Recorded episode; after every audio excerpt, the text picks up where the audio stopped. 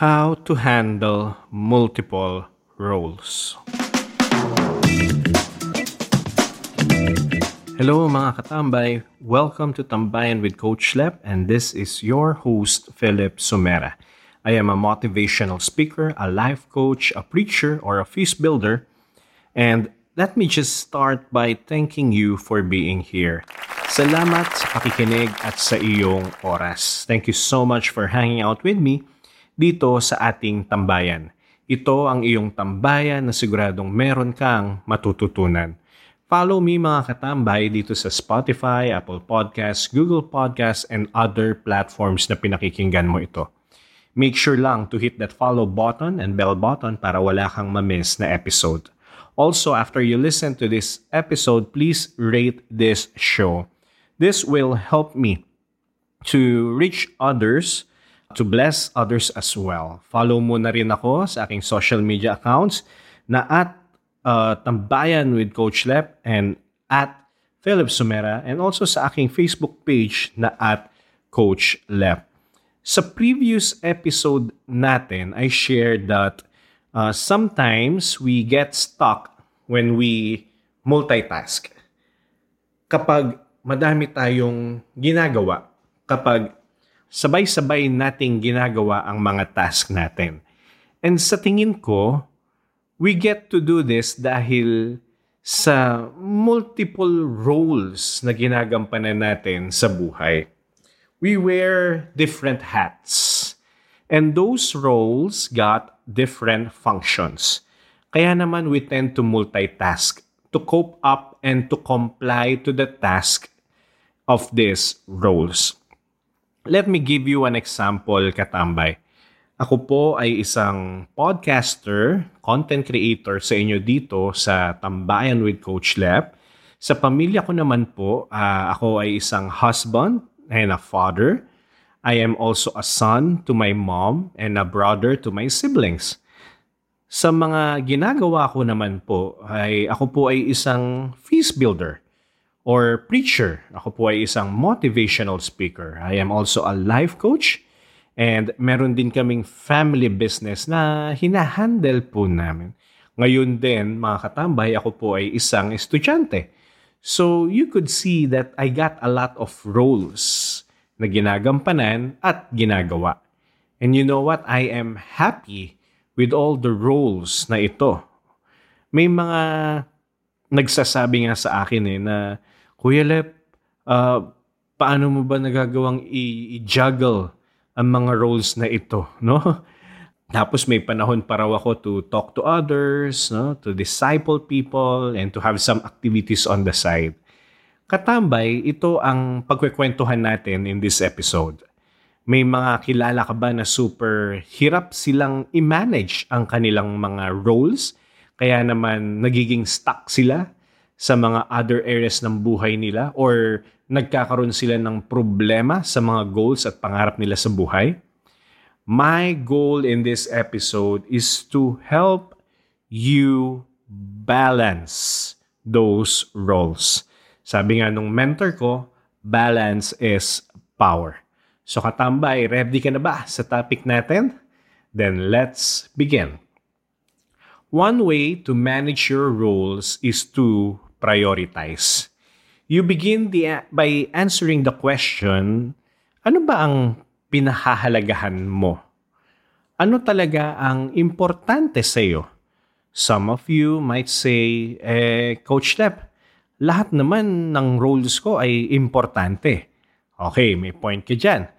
Pero ang tanong ko ay, importante nga yan, pero urgent ba? Yun, dinugtungan ko. May question number two. so, i-consider mo ito katambay. Kaya naman, check mo yung mga uh, things to do mo per roles. Again, clarity is very, very important. So, check which is the most important role and which one needs more attention or urgency. Another way, another way to prioritize is by knowing what you value the most. Answer this question, Katambay. Ano ang mga pinahahalagahan mo sa buhay mo? You could list down your top five. Ako, what I value the most is first God, then family, next is growth, then finances, and the fifth one is inspiring others. So from here, it's clear what role ang mga dapat kong unahin. Kaya naman, I always start my day with a prayer, um, talking to God, and reading my devotional. Next is my family. Sila naman yung paglilingkuran ko. And then, uh, reading books or listening to podcasts that will help me grow. And align na rin dyan sa pag-grow yung pag-grow ng aming finances. And last, my life mission which is to inspire, to empower, and to help others see that greatness in them. Gets mo ba ito, katambay? Ang tanong, bakit mo kailangang gawin ito? Dahil may mga roles tayo na sad to say ay nagiging distraction lang natin sa mga important roles natin sa buhay. Ulitin ko yun ha, nagiging distraction yung ibang roles natin. Di ba? And this is the reason why you really need to learn how to prioritize your roles. Bigyan kita ng example. Sometimes, distraction ang role mo bilang boyfriend or girlfriend sa role uh, na bilang isang anak ng pamilya. Kasi inuuna mo pa ang pagiging boyfriend or girlfriend kaysa maging anak. Ayan. Hindi ka sumasama sa pamilya mo na magsimba or magbanding dahil ano, may date kayo ng karelasyon mo. Mas priority mo ba talaga yung ba yung values mo na mauna ang boyfriend or girlfriend mo kaysa pamilya? Another example, student ka and that's your role. Pero distracted ka sa pagiging gamer mo, which is another role. Uh, you play most of the time na ang focus mo ay playing rather than studying. Last example katambay, nagtratrabaho ka. And that's your role. Tapos, nadidistract ka sa role mo na pagiging marites Kaya panay ang check mo sa phone mo, browsing social media, kahit wala ka naman talagang hinahanap. So katambay, start prioritizing your roles with what is important to you, what is urgent, and what is it that is aligned ang values mo. Let's move on. Another way to manage roles is to integrate roles ano ang mga roles mo ngayon na pwede mong pag-combinein, na pwede mong, alam mo yung katambay, pagsamahin. Pwedeng join forces. It's like hitting two birds with one stone. Di ba? This is a great way of balancing roles. Let me give you some examples. My family, we love to walk around our village. We schedule a time wherein we go out and just enjoy every step together. Uh, we share stories, we laugh together, we sometimes eat while walking. Uh, we love uh, making beautiful memories and isa ito sa mga palagi naming ine-enjoy na gawin bilang isang pamilya. And pag uwi namin, hingal kaming tatlo. Uh, in the process, nagiging exercise na rin namin ang aming strolling around our village. And so, two roles ang nagagampanan namin dito. Alright? Two roles ang nagampanan ko. Una, bilang head ng family. And pangalawa is being someone who wants to be healthy. Ayan. Nakita nyo, katambay? One more example. When you, when you work, you make it a point no, to have a friend in that environment, in that setup. And what you're doing is actually integrating two roles being an employee and being a friend. By doing this, mga katambay, you get to enjoy two roles and have more time for your other roles. Now, before we proceed, let's listen first to my fellow podcaster dito sa The Abundance Network. Let's talk about love. Let's talk about sex. ano daw? Let's talk about married life. Let's talk about family life. Bahay muna bago kapitbahay. Pag-usapan bago pag-awayan. Welcome to Love Connect Podcast with The, the Kosho. We are Drews and Love Kosho. Join us for real-life conversations that can help you stay connected to your spouse and loved ones because Love Connects, powered by the Abundance Network. All right, please do listen to them after you listen to this show. If may panahon ka pa, may oras ka pa, listen to them and I am sure you will be blessed. All right, let's continue. Another way to manage your roles is by seeking help. Uh, sa aming pamilya, yan ang ginagawa namin ng wife ko. We juggle our roles of being a parent sa pamamagitan ng pagsasalitan ng pagbabantay at pag-aalaga sa anak namin. Parehas kami ng wife ko na nag-aaral ngayon. So we have times or days na hindi na hindi kami makakaganap sa role bilang magbabantay kay Migs. So dun papasok yung help.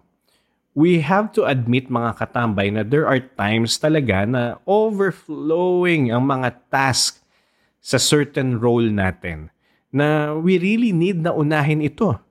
And the thing is, when that happens, instead of sacrificing one of your role, why not seek help or delegate the task? Minsan kasi ang problema ay we tend to think na kaya natin on our own. Pero ang ending, tayo rin pala ang nahihirapan.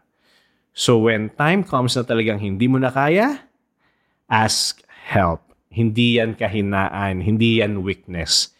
Minsan nga when we do this, alam mo yung katambay, we empower other people pa.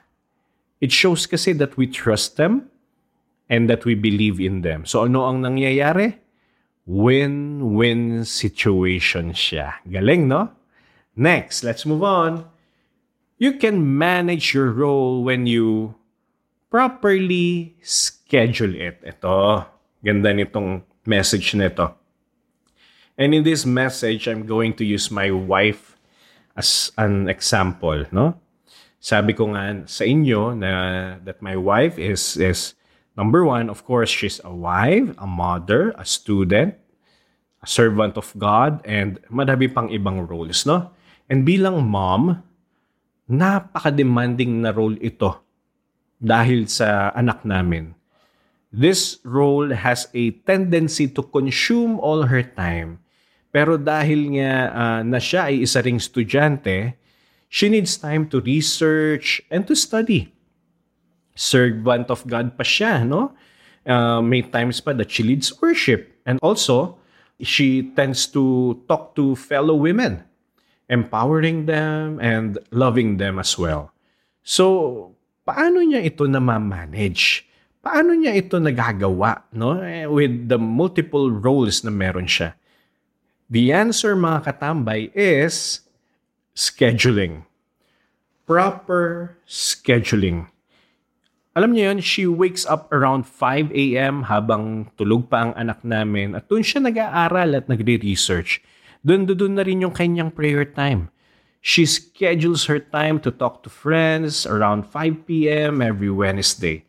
At dahil sa schedule na ito, hindi siya na-overwhelm ng madami niyang roles. Sabi nga ni Stephen Covey, no? That the key is not to prioritize what's on your schedule, but to schedule your priorities. Kaya napaka-importante talaga na, alam mo yun, katambay, nakaschedule. Most especially as we talk about multiple roles. Sa papamagitan din nitong mga schedule na ito, you get to defeat interruptions. Anong ibig kong sabihin? Malinaw kasi sa'yo kung what time, what day, ang mga gampanin mo sa certain role na ito. So, ang tendency, nadi-defeat mo yung maiistorbo ka or mai-interrupt ka, yung mga schedule na hindi sa swak, right? Kasi may sinusunod ka nga na schedule. Alam mo na by this day or by this time, you should be doing a certain role. Alright? Now, Here's my last suggestion. Katambay, how to manage your role? Learn to say no. Learn to say no. Katambay, may choice ka. If you want to do the role or not. Here are the things lang that you need to consider. Number one, kaya mo pa ba? baka kasi yes person ka, ka na kahit hirap na hirap ka na, eh panay pa rin ng yes mo. Nagiging pers ano, Nagiging person pleaser ka na pala, no? Number two, check your values.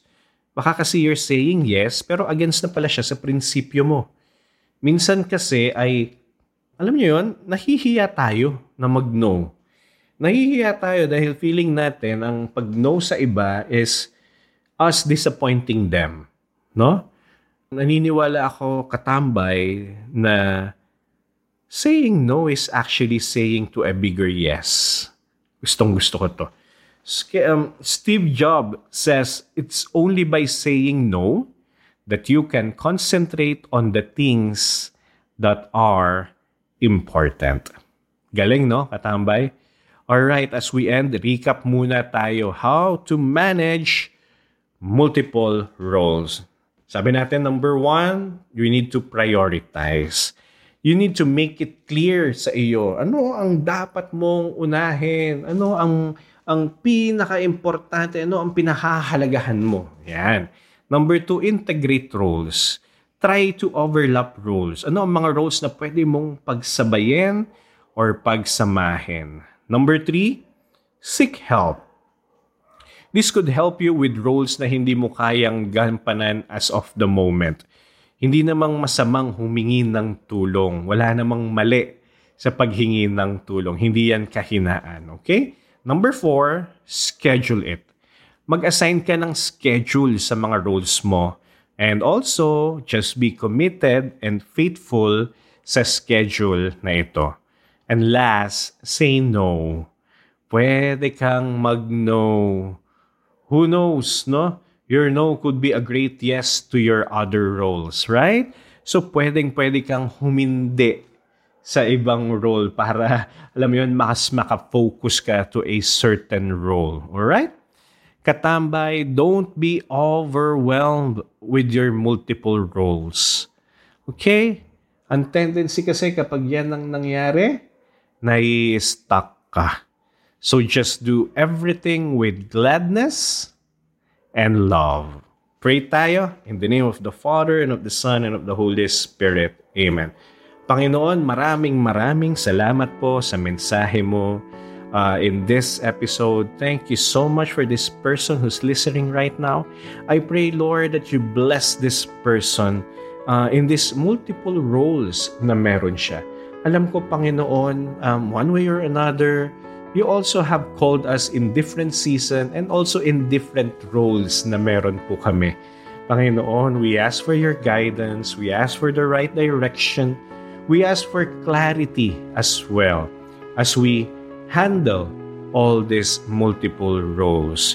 We thank you, O Jesus, and I pray, Lord, that in this five message that I shared to them, nawa matulungan po sila ng mga mensaheng ito. This is our prayer in Jesus' name with the prayers of Mama Mary and the prayers of Saint Joseph. Amen. In the name of the Father and of the Son and of the Holy Spirit. Amen. Maraming maraming salamat muli katambay for listening. Please do follow me mga katambay dito sa Spotify, sa Apple Podcasts, and Google Podcasts at sa iba pang platform na pinakikinggan mo ito. Again, please rate this podcast. Big help po yan sa akin with regards to algorithm, no?